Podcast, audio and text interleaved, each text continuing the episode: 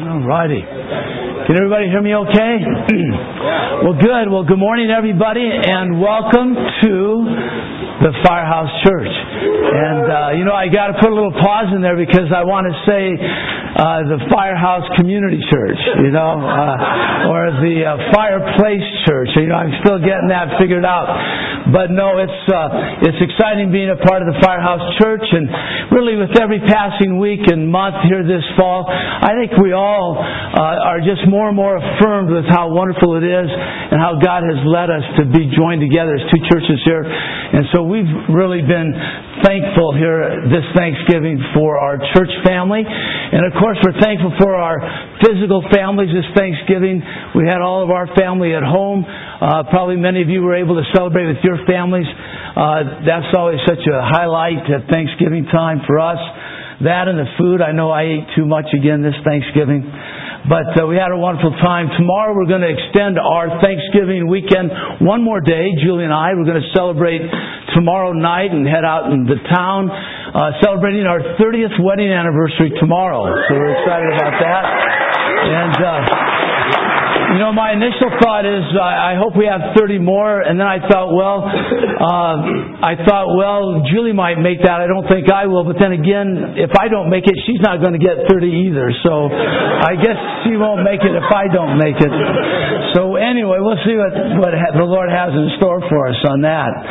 But uh, you know, at Thanksgiving time, it's a good time to to give uh, thought about giving thanks and. Uh, you know, there's this little old saying, you know, um, count your blessings one by one, number them day by day. Uh, the Bible puts it this way give thanks at all times. Uh, but I think it's such a good thing, and Thanksgiving is a great, great holiday to remember to be grateful and thankful people. Uh, and we need to enumerate those blessings. Sometimes if you just ask me on the surface what my blessings are, I'll tell you, but when I have to enumerate them, I go a little deeper and I come up with blessings I might not always even think about the fact that I have them. And uh, when we went up the mountains a few weeks ago, Brad and Jeff and um, Rich, myself, we had a wonderful time just getting to know one another. We hammered out this Striving Together series. Uh, it was a wonderful time with those guys. And I was assigned this third of the four part series, Striving Together uh, in Strength.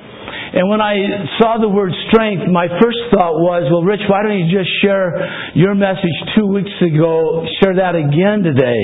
Because that's probably, you know, very apropos moving forward in strength, being united as one. Uh, but then I thought, no, I got to think through what would it mean for us to strive together in strength. My mind jumped to one of my often not thought of blessings. It was my uncle Harry, my mom's brother and you don't often think of a of an uncle as a blessing. Uh, but I would have to say that my uncle Harry was a, a, a tremendous blessing to myself, my brother, sisters, and an example of strength. I thought of him when I thought of this topic.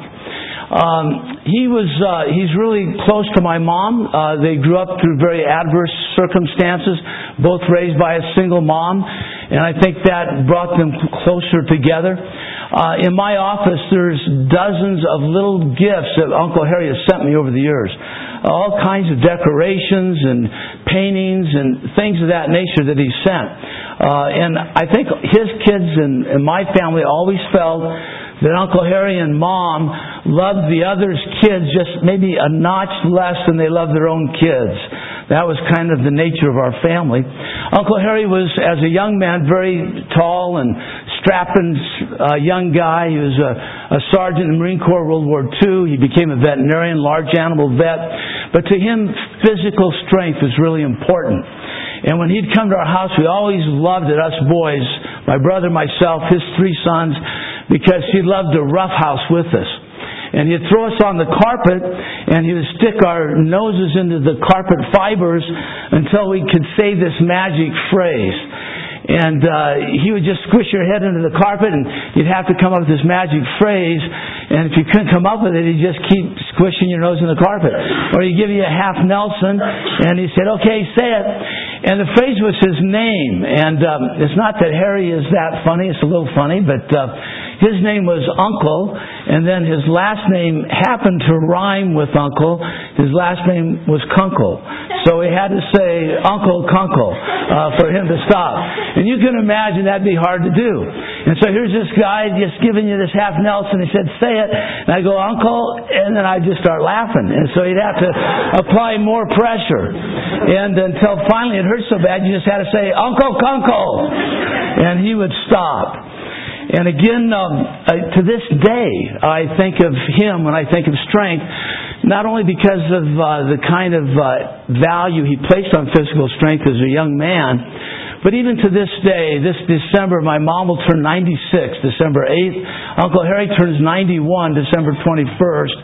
And for the last 40 years, that man has uh, been disabled, struggling with the ravages of multiple sclerosis for the last 40 years.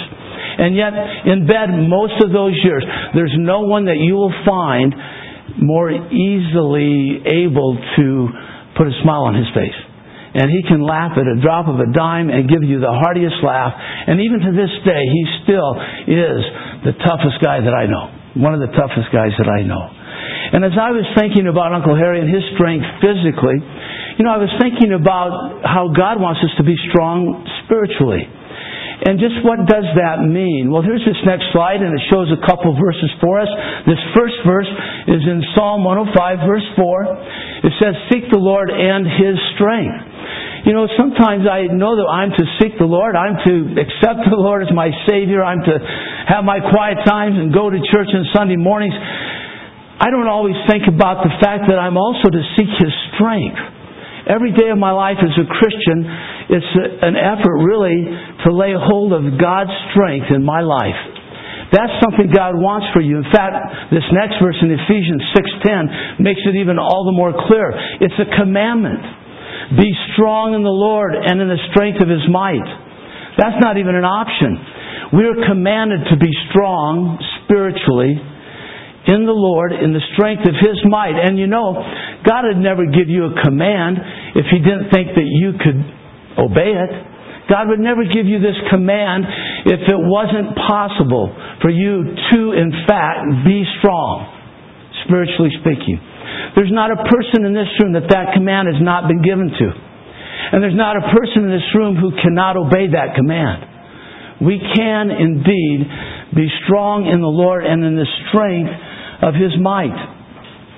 You know, when we met the other day up in the mountain, Rich and and Jeff and Brad. Uh, again, what a wonderful time we had together. And we hammered out the specifics of this uh, series, Striving Together. And it actually focused on a verse in Philippians chapter 127, and I'll read that verse for you. Uh, we went through the whole book of Philippians. It says, Only conduct yourselves in a manner worthy of the gospel of Christ so that whether I come and see you or remain absent, I may hear of you that you are standing firm in one spirit with one mind striving together for the faith of the gospel. That's where the name of this series came from, Philippians 1.27, how we're to strive together, and we're to strive together for the faith of the gospel. You know, I don't know, sometimes, at least this fall, and maybe especially for some of us from uh, the Valley View Church, I'd have to say church has gotten pretty easy this fall. You know, we haven't rotated into the setup crew yet or the refreshments yet to speak of or children's church. It's kind of been fun, uh, you know, coming and uh, just listening to the messages and, and worshiping with the band and uh, it's been fun. And yet, I think when we start really working together as a church for the faith of the gospel, you know, we're going to start serving more, all of us. We're going to be uh, laying our lives down really in one of these three areas. And I guess this is the motto of the Firehouse Church. I should know I'm one of the pastors here, but I had to call someone last night to find out what the motto was. Uh, but here's the motto, I think. We're committed to these three things love, rescue, and transform. That's the faith of the gospel. And as we pursue those things, we're going to have to strive. It's not going to be easy. And that idea of striving implies that our church will be facing challenges. You know, love, for example, as we move forward into the future, you know, you guys have gotten to know me anyway for a couple months, and I don't think I've blown it yet. I mean, I think I've been pretty good most of the time. And yet I know that I'm on thin ice. I know that any day now, I'm going to say or do something that you're going to have to forgive. And chances are I'm going to have to forgive some of you for things that you say or do as time goes on. And so as we commit to loving even one another, you know, that's going to be a challenge, isn't it? There's going to be difficulties associated with that as we continue together. Or maybe rescue. When we begin to think in terms of the faith of the gospel, the area of rescuing people, that's when all of a sudden spiritual warfare kicks in. And our opponent, our enemy, does not want us to rescue people. And now we experience spiritual warfare. There's going to be striving in that. Or transforming, as we really seek to be transformed ourselves into the image of Christ. Growing up as men and women in the image of Christ. Or helping others be transformed into the image of Christ will have all kinds of opposition. The devil or the flesh, so many things. So when I think of striving together, I think, you know, that's a challenge. It's going to be effort. And I don't think even one inch of spiritual ground taken in this, these areas of loving and rescuing and transforming can be taken without strife, striving together. It's going to take a lot of work for us on this.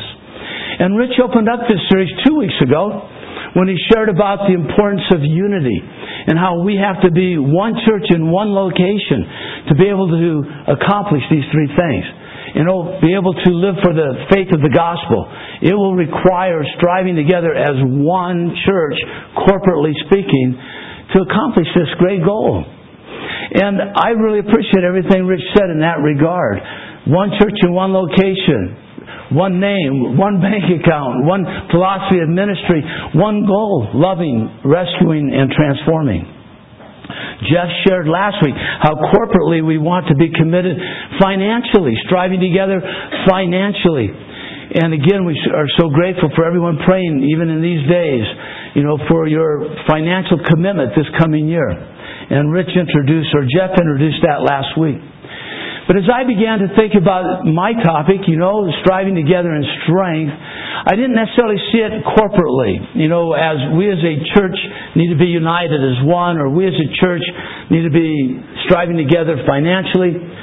When I think of striving together in strength, I think each of us individually, how God wants each of us individually to be strong, and how we need to be committed individually to the pursuit of the strength of the Lord and living in His might. And so that's what I want to talk about today is biblical strength and how we as individuals in our church can tap into the strength of the Lord and then collectively we'll be a force to be reckoned with as each of us are growing and experiencing God's strength in our life every day. So let's pray and ask God to bless this remaining time. Heavenly Father, we do thank you for this day. And we do know that you who created the earth, here's we pray to you that you would help us grow in experiencing your strength in our lives every day of our lives. We commit that to you, Lord. I pray for each person here that that would become a reality. I pray it for my life. And so, Lord, we commit this uh, time to you now in Jesus' name. Amen. So, when we think of biblical strength, maybe one place to start would be what it isn't.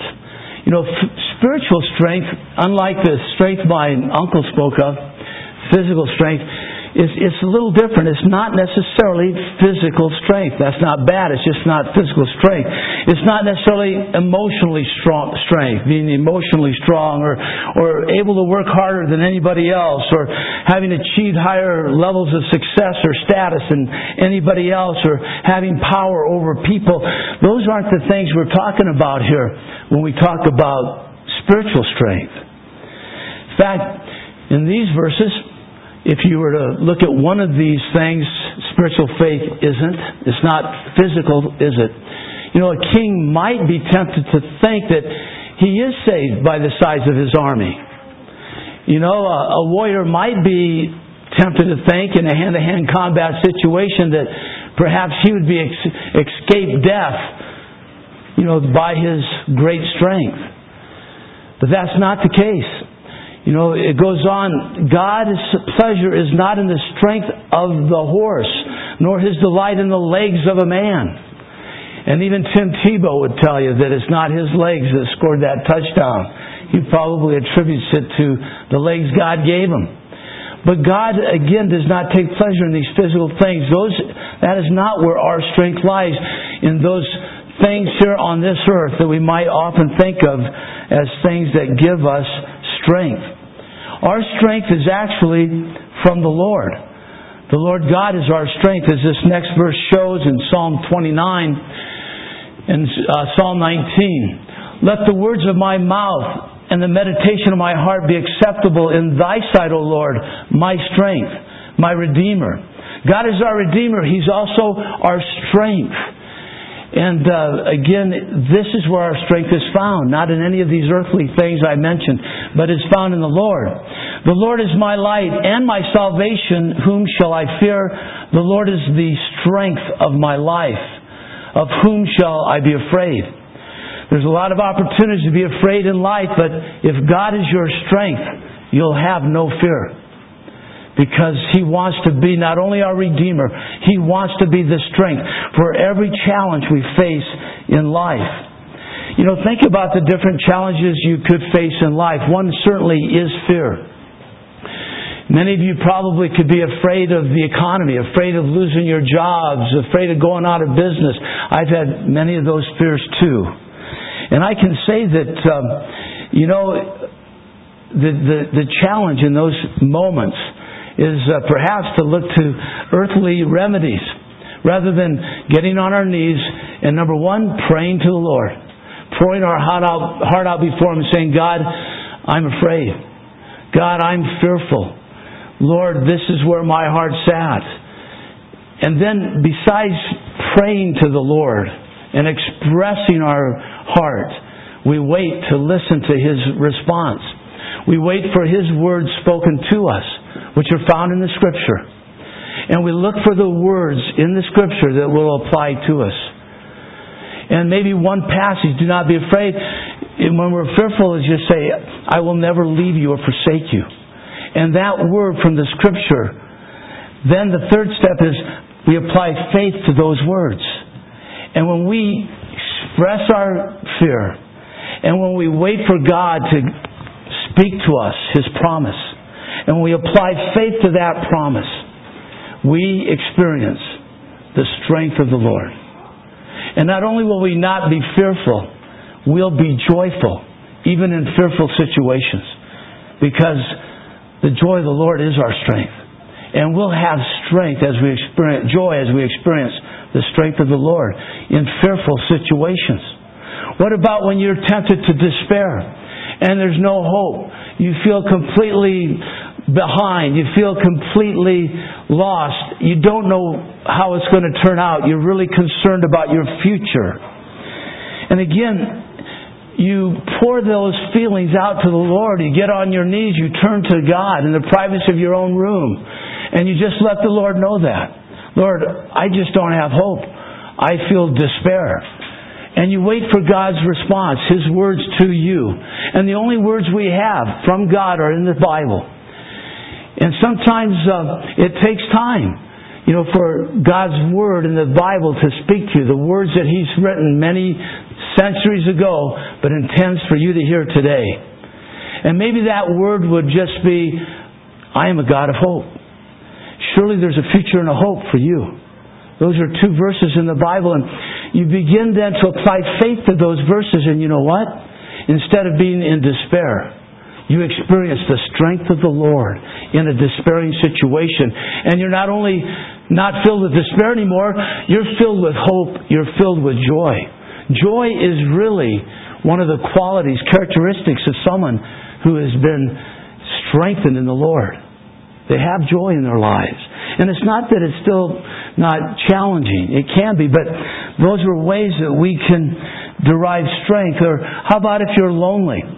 Again, we pour out to the Lord and we cry to the Lord and we wait for His response as we look for verses in the Scripture that we can apply faith to.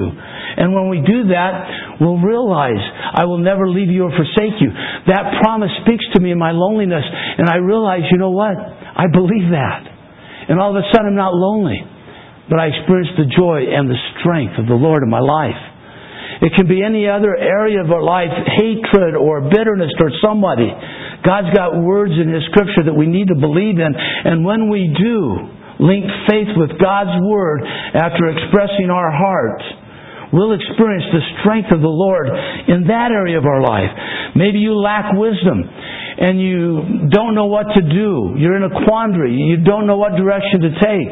In James it says, you know, ask the Lord for wisdom and He'll give it to you. And you see that verse and you believe it, and then, you know what? As you have faith, you pursue other verses, you get counsel, other things you may need to do, but you're filled then with hope. And God, that God will give you the wisdom you need. Perhaps you're facing physical illness, and there's some in this church I know that are. And even in the midst of physical illness, you pour out your concern to the Lord. And God responds and you believe in those verses, and God will give you hope in the midst of whatever physical crisis you face. You know, Paul himself did that, didn't he? He was in a physical situation where he had a physical need. And he cried out to the Lord and said he cried out three times that God would take away this physical ailment from him. And uh, we'll look at this next verse, by the way. This verse also, by the way, repeats the fact that God is our strength. The Lord gives strength to His people, and He is our strength. He'll give us strength. He'll bless us with peace. In the midst of all these kinds of trying situations, let's look at this next verse also. And in 2 Corinthians chapter 12 verse 9, Paul records, 2,000 years ago, he recorded this prayer that he had to God. And he said he had prayed to God three times in verses previous to this. And then it said that he said to me. So then God responded back to Paul, right? And so now Paul heard those words. And you know what else? He applied faith. He believed in those words. But the words were this God said to Paul, My grace is sufficient for you, for my power is made perfect in weakness. Therefore, Paul said, because he believed those words, I boast in my, all the more, and I'm all the more glad about my weaknesses, so that Christ's power may rest on me. Christ's strength may be upon me. Paul was joyful then after that in his physical ailment, because he believed in these words that God spoke. Yes, Paul wanted to be healthy so he could be, in his mind, a better preacher of the gospel. But God said, No, my grace is sufficient. You'll be a preacher for me in the gospel. But as people hear you speaking in the midst of this ailment, your message will all be even all the more powerful. God chose to allow Paul to continue in that ailment. But because Paul was envisioned for why God allowed it, Paul derived strength from the Lord in that situation. And so it, it seems then that our weaknesses really are the springboard for the strength God wants to give us. It's our weaknesses. So when we talk about striving together in strength, we, maybe we should be saying striving together in weaknesses that we should really be considering here today. Here's another verse I'd like to share with you as well. And as we turn to that verse, let me read this poem first. This is from a Civil War soldier that was written during the Civil War no one knows his name. I'm sure you've heard it before, but I'd like to remind you of it. It was his prayer on the battlefield. I asked God for strength that I might achieve. I was made weak that I might learn humbly to obey. I asked for health that I might do greater things. I was given infirmity that I might do better things. I asked for riches that I might be happy. I was given poverty that I might be wise. I asked for power that I might have the praise of men. I was given weakness that I might feel the need of God. I asked for all things that I might enjoy life. I was given life that I might enjoy all things. I got nothing that I asked for, but everything that I hoped for. Almost despite myself, my unspoken prayers were answered. I am among all men most richly blessed. I'm sure that that captures the sentiment that Paul felt as he prayed and was denied his prayer request, but given really what he longed for. And certainly, we pray to the Lord and he hears us and he responds to us. It says in Isaiah, Has not my hand made all these things? And so they came into being, declares the Lord. This is the one that I esteem. He is humble, contrite in spirit who trembles at my word. This is not a mighty person. Contrite means crushed. I actually had to help Fiona learn this word in her vocabulary test the other day. It was one of her uh, vocab words. Contrite. And it carries two notions. One is remorse and one is repentance. But the word comes from a word that means crushed. God is looking for crushed people. You know, when we talk about striving together in the future, let's do it as a bunch of crushed people. Let's do it as a bunch of weak individuals. But let us use that weakness as a springboard from which we secure the strength of God. And then we'll really be strong and really be a force to be reckoned with as a body of believers here at That firehouse Community Church. I have to be careful there. But let's do it that way. You know, this verse teaches that. You know, Martin Luther had that great song, uh, the great song, a mighty fortress is our God. One of the lines is this Did we in our own strength confide, our striving would be losing. You know, we're talking about striving together, but our striving is losing if we in our own strength confide. You know, we, uh, you know, we have to truly turn to the Lord to strengthen us. And to do that, we've got to recognize, we'll only do that if we recognize the weakness and need that we have in our lives. But you know, at the point that you recognize need, there's a temptation at that point. One of those temptations is um, at that point, we will lack joy in our lives. And yet, um, because we see the need and it discourages us. And uh, we don't want to see need in our life, do we? Because it discourages us and it disheartens us.